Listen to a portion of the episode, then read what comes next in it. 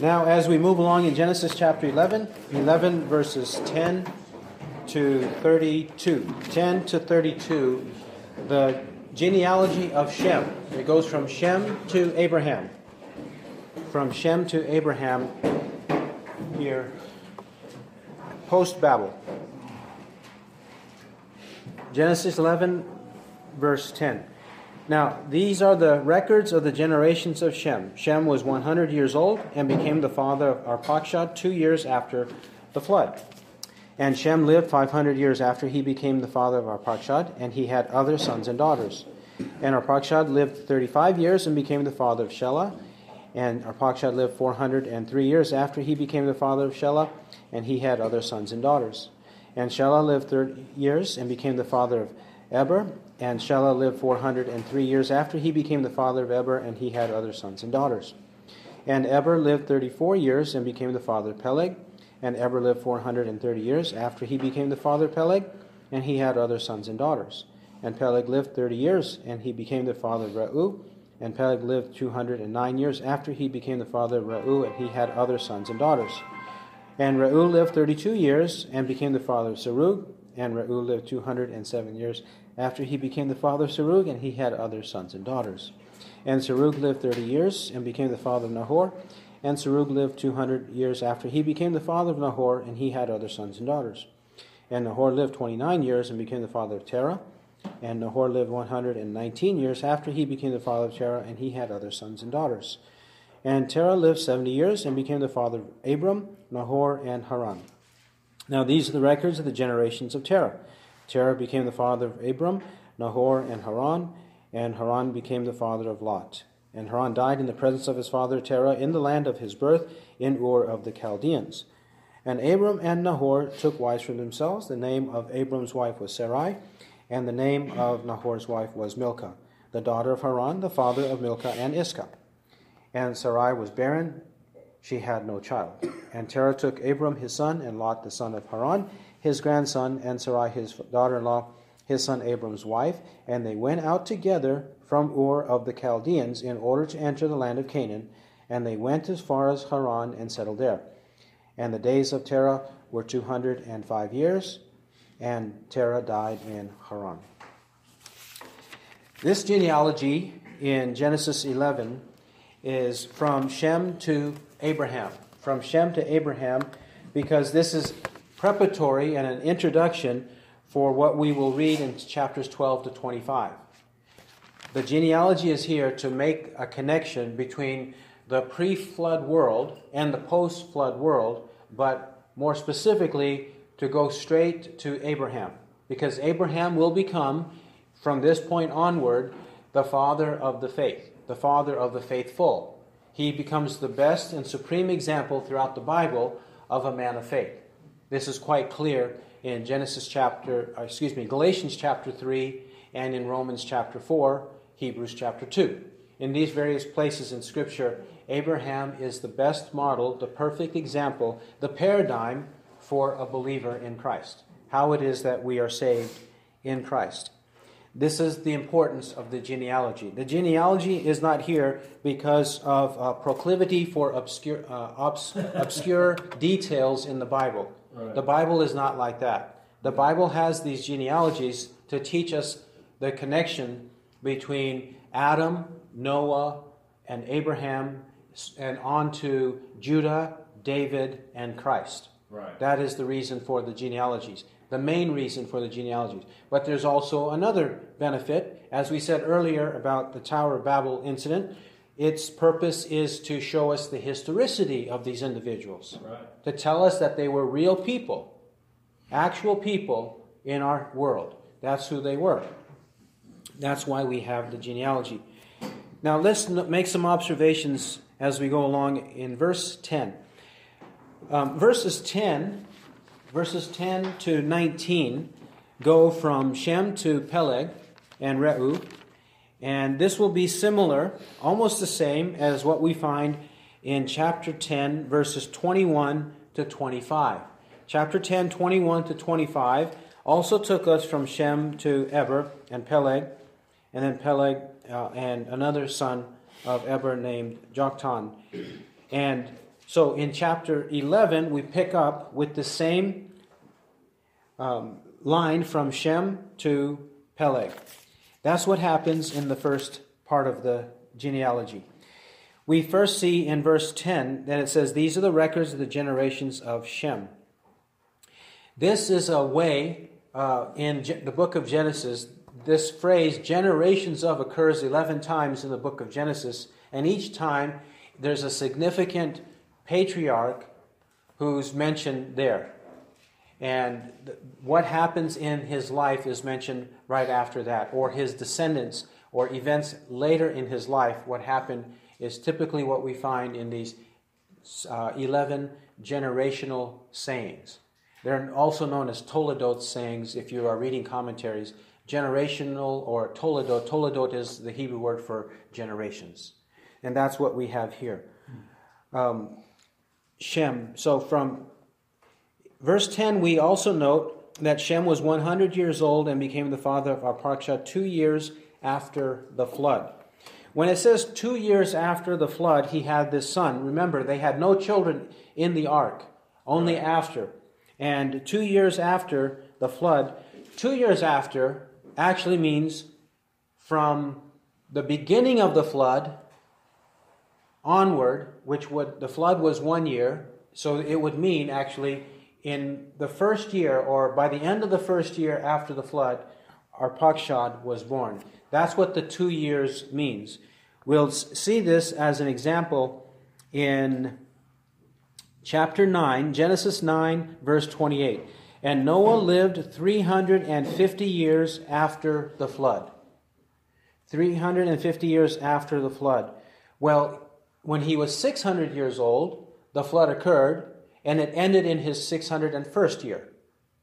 And here it says he lived 350 years after the flood. Yet we also note in Genesis 9:29, so all the days of Noah were 950 years and he died which means that this phrase after the flood in these two cases has reference to after the beginning of the flood. After the beginning of the flood. So, with that in mind and the flood, we notice that the flood was in 2348 BC. This is on the basis uh, of working backwards and also working from the genealogy of Genesis 5. Right. Working backwards meaning from what we know of history and correlating biblical events with extra biblical events of history and with the b- biblical genealogies of chapters 5 and 11. These genealogies of Genesis 5 and 11 are not gap genealogies, meaning there's not somebody mentioned, an ancestor, and then a hundred years or thousands of years of a gap, and then somebody else mentioned, and then another big gap, and then somebody else mentioned. They're not gap genealogies, but these are strict genealogies, linear genealogies in chapters 5 and 11. In chapters 5 and 11, that's what we have here. Um, a gap genealogy might be um, one example is the common one in Matthew chapter 1. This is the book of the genealogy of Jesus Christ, the son of Abraham, the son of David right? The son of David, son of Abraham. It only mentions that those are his two patriarchs, his two ancestors, only those two. But there's a thousand years between Abraham and David. Right. However, he's only emphasizing those two because he's about to tell us the other descendants in this whole line in verses 1 to 17. Matthew chapter 1, 1 to 17. He tells us who the others are, but he just tells us in, in a brief note who the main ones were. But that's not what we have here in Genesis 5 and Genesis 11. We have the names and how old the father was when the son was, when the son was born. Right. When the named son was born. Not when every son was born and not when every daughter was born, but when the named son was born. And there, therefore, we have to ask why this named son? The named son because he is an ancestor of Christ. That's why the named son is there. And two years after, so this would be um, in 2340, uh, 2347 or, or 46 BC. That's when it occur, um, Arpachshad was born. And as we go along, we'll also see that Abraham was born in 1996 BC. 1996 to 1821 BC. As Genesis 25 7 says, he died at the age of 175. Now, we also notice in verse 11, Genesis 11 11, and as we continue in this narrative, that it says he had other sons and daughters. Other sons and daughters. This is similar to Genesis 5. This is said here because it's important for us to realize that the named son was not the only child, right. but that the earth did populate, the earth did spread. There were many people born in, into the world. In fact, the same commentary, the commentary of, of Keil and Delitzsch, they um, calculate that by the time of Abraham, there would have been at least, that is, from 2348 BC to 1996 BC, so of, of about 350 years, at least 300,000 people on the globe. At the very least, 300,000 people. So that's what's meant by other sons and daughters. It's important for us to recognize that. Furthermore, you'll notice there's a difference. It does not say, and he died. Verse 11 does not say, and Shem died. It doesn't say, and we're left to calculate how long he lived. These are the uh, two differences to chapter 5. Right. Chapter 5 says, and he died, or whoever it was, and he died, and how long he lived. But here we don't have that. Right. Why? Because we already know about death, and we already know, even in the case of those who had greater longevity, who lived to be seven, eight, nine hundred years old, that we needed to be told to emphasize that they actually did die. But over here, it's a matter of fact. Nobody's going to dispute that fact that these men died. So it's unnecessary to repeat. Um, okay, so from verses 12 to 16, 12 to 16 and 17, we come to uh, from Arpachshad, Shelah, and then verse 16, Eber. And Eber lived 34 years, and he became the father of Peleg. Now, first, Eber. It is likely that this Eber is the one who is the ancestor of this term, the Hebrew or Hebrew people. Because the word, the consonants in the original language of Hebrew, the consonants, and there's three basic consonants of, of most Hebrew words, and the three basic consonants of this name Eber, and in Genesis 14, Genesis 14 13. Genesis 14 13. It says, Then a fugitive came and told Abram the Hebrew. Right. Okay? The word Hebrew and Eber are from the same root. Hebrew and Eber are from the same root, same root consonants. And that's why it's likely that the Hebrew um, designation comes from this point onward. And uh, presumably, Eber was um, populous enough that this is why it's said that he is um, a, a, Hebrew. Now, uh, notice it says in Genesis 10 21. Genesis 10 21. And also to Shem, the father of all the children of Eber. The same Eber. Why all the children of Eber? Because he became so numerous that the and he because he was the the ancestor of Christ, that the Hebrew language came through him. It remained in him. The Hebrew language and the culture associated with it went through him, went through Eber and onward to Peleg and down to Abraham. That's why Abraham is called Abram the Hebrew because that became so popular and dominant that was their origin. Then in Genesis 11, 16 to 17, it says that um, he was the father, Eber became the father of Peleg, and, and Eber lived 430 years after he became the father of Peleg, and he had other sons and daughters. Let's also notice that the patriarchs from Shem to Eber they have a relative lifespan that's about half of Genesis chapter 5. In Genesis chapter 5, they were 7, 8, 900 years old. And in the case of Shem, um, he lived 500 years after the flood, and he was 100 years old and became the father of Arpachshad. So we have him at 600. In the case of Arpachshad, he was 35 uh, plus 403 years old. Right. So this is 438. And then in the case of Shelah, he was 30, had Eber, and then 403 years, so he was 433 years old. And then Eber was 34 plus 430.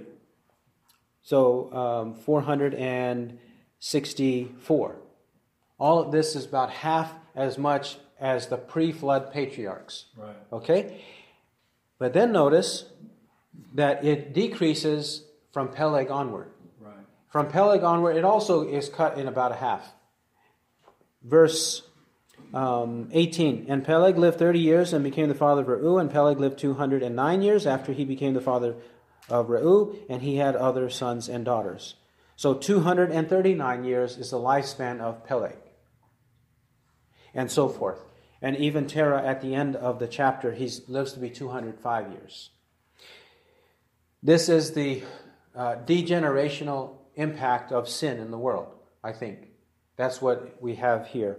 Before the flood, right after the flood, and then from the time of the Tower of Babel onwards, cut in half again, from 400 to 200. And why do we say the Tower of Babel? The name Peleg, remember that his name is mentioned in chapter 10. Chapter 10, verse 25. And two sons were born to Eber. The name of the one was Peleg, for in his days the earth was divided and his brother's name was Joktan. So his the earth was divided. In what sense was the earth divided? Divided in the sense of chapter 11 verses 1 to 9, the Tower of Babel. They were divided, the language was confused, and they were scattered throughout the earth in the time of Peleg. In, in his time. So, in the time of Peleg, if um, according to this genealogy, um, Peleg would have lived until about 2008 BC. About 2008 BC, before Abraham was born, uh, Peleg died. Now, if that's the case, then that was about the time, sometime during the lifespan of Peleg, no later than 2008 BC, and probably around 2200, 2250 uh, BC, about 100 years after the flood. Between that to about 2000 BC is a during that period is when the Tower of Babel occurred. The Bible doesn't specify any more than that. We, we might uh, get a picture whether it, I, doubt it was early in Peleg's life. It was probably in the middle or towards the end of Peleg's life, so that there's a, enough people and population to do what they attempted to do. All right, now let's move on we'll go from Peleg to Reu and Terah. So now at verse um, 20. And Reu lived 32 years and became the father of Serug, and, and Reu lived 207 years after he became the father of Serug, and he had other sons and daughter, daughters, and Serug lived 30 years and became the father of Nahor, and Serug lived 200 uh, years after he became the father of Nahor, and he had other sons and daughters. Now, from Peleg to Nahor, this genealogy is here, but don't get this Nahor confused with the next Nahor, okay? because because this Nahor, the son of Serug, is the father of Terah, the father of Abraham. So Serug, Nahor, Terah, Abraham. That's the sequence. Verse 24. And Nahor lived 29 years and became the father of Terah and Nahor lived 119 years after he became the father of Terah, and he had other sons and daughters. All right, so that's the sequence. The reason I'm telling you not to be confused is there is another Nahor in the same genealogy. It's the same name. And likely, Terah named his son after his father. Okay? Yeah. So we have in verse 26 And Terah lived 70 years and became the father of Abram, Nahor, and Haran. There's the second Nahor. Right. Okay? So the Nahor, that more of us will associate this name Nahor with Abraham and Abraham's family, is the son of Terah. Not the father of Terah, but the son of Terah. Right. And it is likely that it is this Nahor that is mentioned in chapter 24, verse 10. Chapter 24, verse 10, when Abraham sent his servant to find a wife for Isaac, it says in 24:10, remember, Abraham is living in Canaan. He had settled in a city on the way to Canaan. For a while he settled there. And notice what that city is called, where he sent the servant to go find a, a, a wife among his relatives. Verse 10 Then the servant took ten camels from the camels of his master and set out with the variety of good things of his master's in his hand. And he arose and went to Mesopotamia, to the city of Nahor. To the city, of, why is that called Nahor? Because he's going back to the relatives. That means that when Abraham came to Canaan, it's likely that Nahor stayed in that area, in Padan Aram, northern uh, northwest part of Mesopotamia, north of the land of Canaan and Israel. Also, verse 26, chapter 11, verse 26. When it says Terah lived 70 years and became the father of Abram, Abram, Nahor, and Haran, it does not mean necessarily that he had all three sons At the same time. It, all it is meaning is that he began to beget sons, these three sons, when he was 70 years old. And why do we conclude that? We conclude that because it tells us in chapter 12, verse 4. Chapter 12, verse 4. Genesis 12, 4. That Abram was 75 years old when he departed from Haran. He was 75 when he departed from Haran. And in chapter 11, verse 32, it says, The days of Terah were 205 years, and Terah died in Haran. So that means that Abraham was born when Terah was 130 years old. When, Abraham, when Terah was 130, that's when Abraham was born. And therefore, uh, Nahor and Haran, the brothers of Abraham, um, were likely, one of them was likely the oldest one. We don't know the sequence, but one of them was older than Abram. Perhaps Haran was. Now, uh, because it says he died, and it doesn't say why he died, maybe just he died because of his age.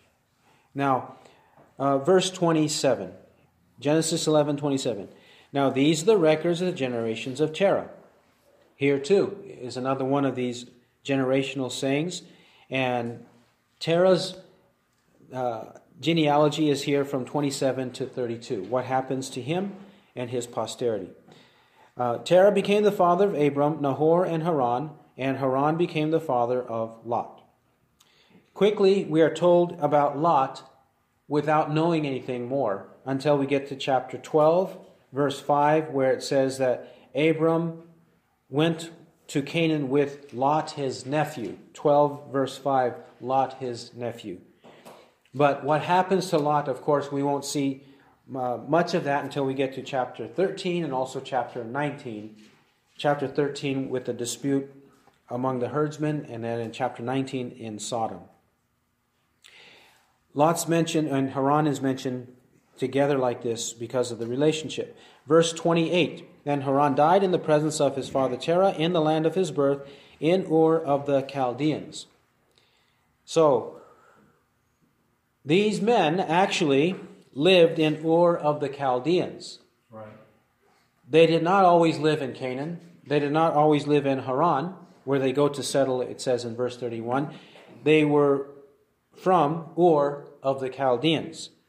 This Ur of the Chaldeans, it's been hard to identify where exactly this was. whether in southern Mesopotamia or northern Mesopotamia. There are uh, there is a bigger city known as Ur in southern Mesopotamia, Mesopotamia and a smaller one in upper in the north. Now there's two, and if there weren't any Chaldeans in southern Mesopotamia, this would be why it says Ur of the Chaldeans, because this tiny town in upper Mesopotamia that had Chaldean people that everybody would know about had this small town that nobody knew about. So that's why it's likely said Ur of the Chaldeans.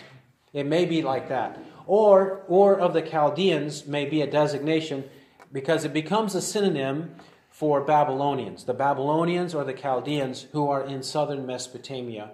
And it may be that they did inhabit, or enough of them inhabited southern Mesopotamia that the, the Bible is asserting that, and the scholars just have not come to agree with the southern Mesopotamian view. In either case, we know that this is a Mesopotamian locality, a Mesopotamian city, and it's not in the land of Canaan, okay, or anywhere else in the world. It's not in Canaan.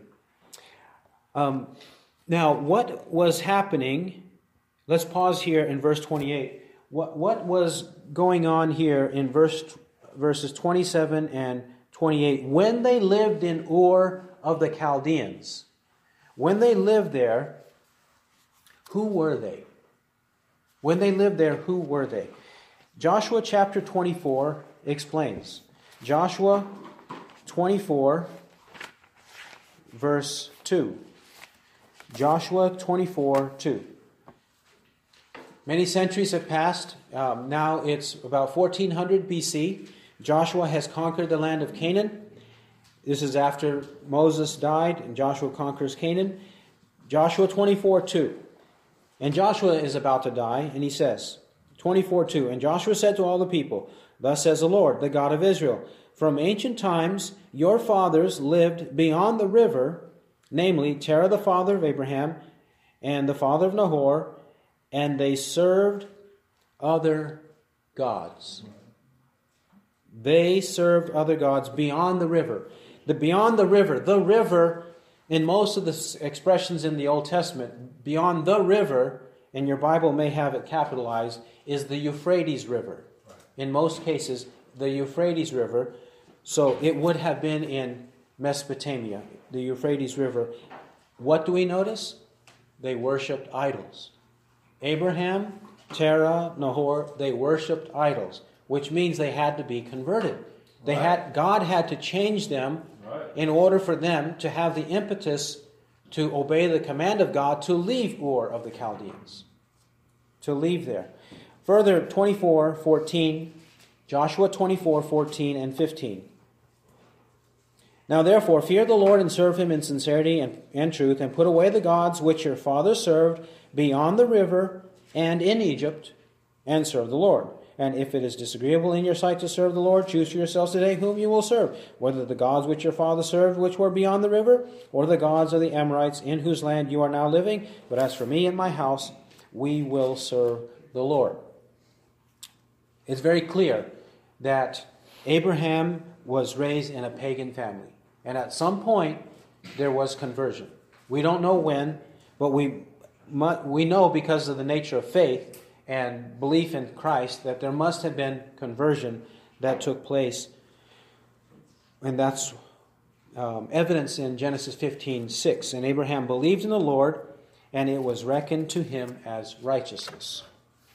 So let's proceed now to Genesis 11 29. 11 29. And Abram and Nahor took wives for themselves. The name of Abram's wife was Sarai and the name of Nahor's wife was Milcah, the daughter of Haran, the father of Milcah and Iscah. Uh, they both married, and it says Abram's wife was Sarai. And here it doesn't tell us exactly who the father of Sarai was, but we do know from Genesis 20, verse 12. Genesis 20, verse 12, Abraham says, Besides, she actually is my sister, the daughter of my father, but not the daughter of my mother, Right. and she became my wife. So Sarai is the daughter of Terah, and Abraham married her. It does not tell us, um, well, it t- tells us then about Nahor's wife, Milcah, the daughter of Haran. So Nahor married his niece because Haran was his brother, according to verse 26. And he married his niece, Milcah. And not only was Haran the father of Milcah, but the father of Iscah. The text of the Bible does not tell us explicitly who this Iscah was, who she was. She's mentioned here, and everyone is curious, but it's doubtful as to who she actually was. There is a strand in Jewish interpretation, ancient Jewish interpretation, that she was, she was that's another name for Sarah. It's another name for Sarah. However, we can't have that because of Genesis 20, verse 12. She, th- this cannot be another name for Sarah because here it says she is the daughter of Haran. According to Genesis 20, verse 12, Abraham and Sarah had the same father, which would be Terah. So that strand of Jewish interpretation cannot be true. It's, it's a kind of odd how sometimes in interpretive history, not just Jewish interpretation, even ours, that we see something so clear in the text and we say the very opposite. We believe the very opposite, which is actually the, tr- the case with verse 30 also. Verse 30 And Sarai was barren and she had no child. And in fact, there is one commentator, Jewish commentator, who, uh, ancient commentator, who says that Abraham was impotent, but Sarah was fertile. Please, please. The text says Sarai was barren, she had no child. We also know later, Abraham says he's 100 years old and he's impotent by that point, but not now. He's not. Not at this point. The problem is she is barren. She is barren. This is, these are just examples on how the Bible actually says it explicitly, uh, makes an assertion, and the interpreter reads it and walks away and says the very opposite. It's so blatant, but this happens all the time. It happens every day. And it's a lesson for us not to ever do that. Right. We should have the fear of God in us so much, as it says in 2 Timothy 2.15, that we handle his, the word of truth accurately. Handle the word of truth accurately. And Sarah's barrenness is anticipatory, is it not?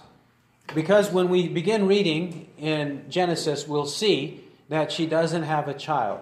But this is a major issue here because it's already implied that her having a child, a son, has to do with the promises of God.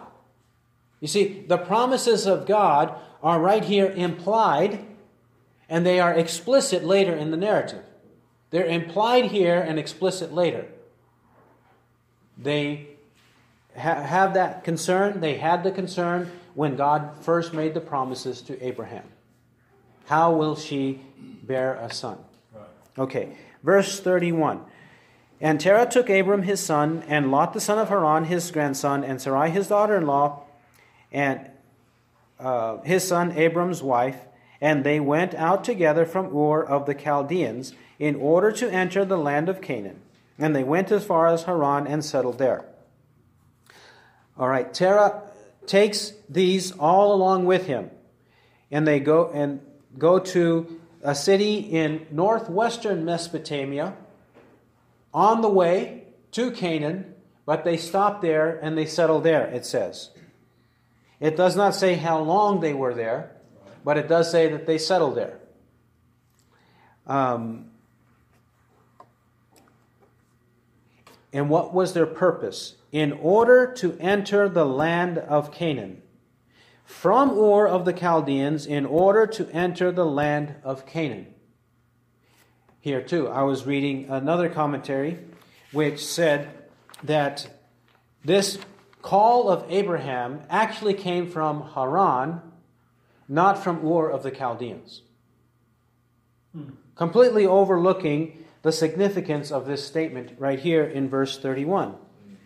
Or from Ur of the Chaldeans in order to enter the land of Canaan, and they went as far as Haran and settled there. That's the journey. These are the locations on their journey from Ur to Haran to Canaan. The reason they left Ur was to get to Canaan, not to get to Haran. And then, the same commentator, even though he mentions this, he doesn't give it its due place, and that is Genesis 15, verse 7. Genesis 15, verse 7. And he said to him, that is, the Lord said to Abraham, He said to him, I am the Lord who brought you out of Ur of the Chaldeans to give you this land to possess it. Right. To give you this land to possess it. The commentator does say, yes, God, according to this verse, brought him out of Ur. He brought him out of Ur, but that's not what the call was, he says. But if you keep reading it, it says, to give you this land to possess it.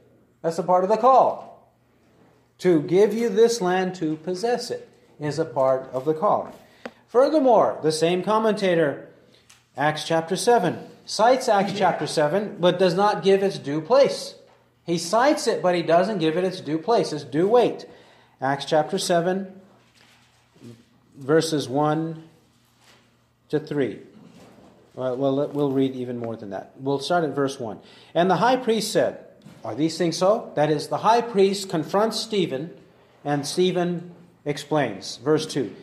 And he said, Hear me, brethren and fathers. The God of glory appeared to our father Abraham when he was in Mesopotamia, before he lived in Haran.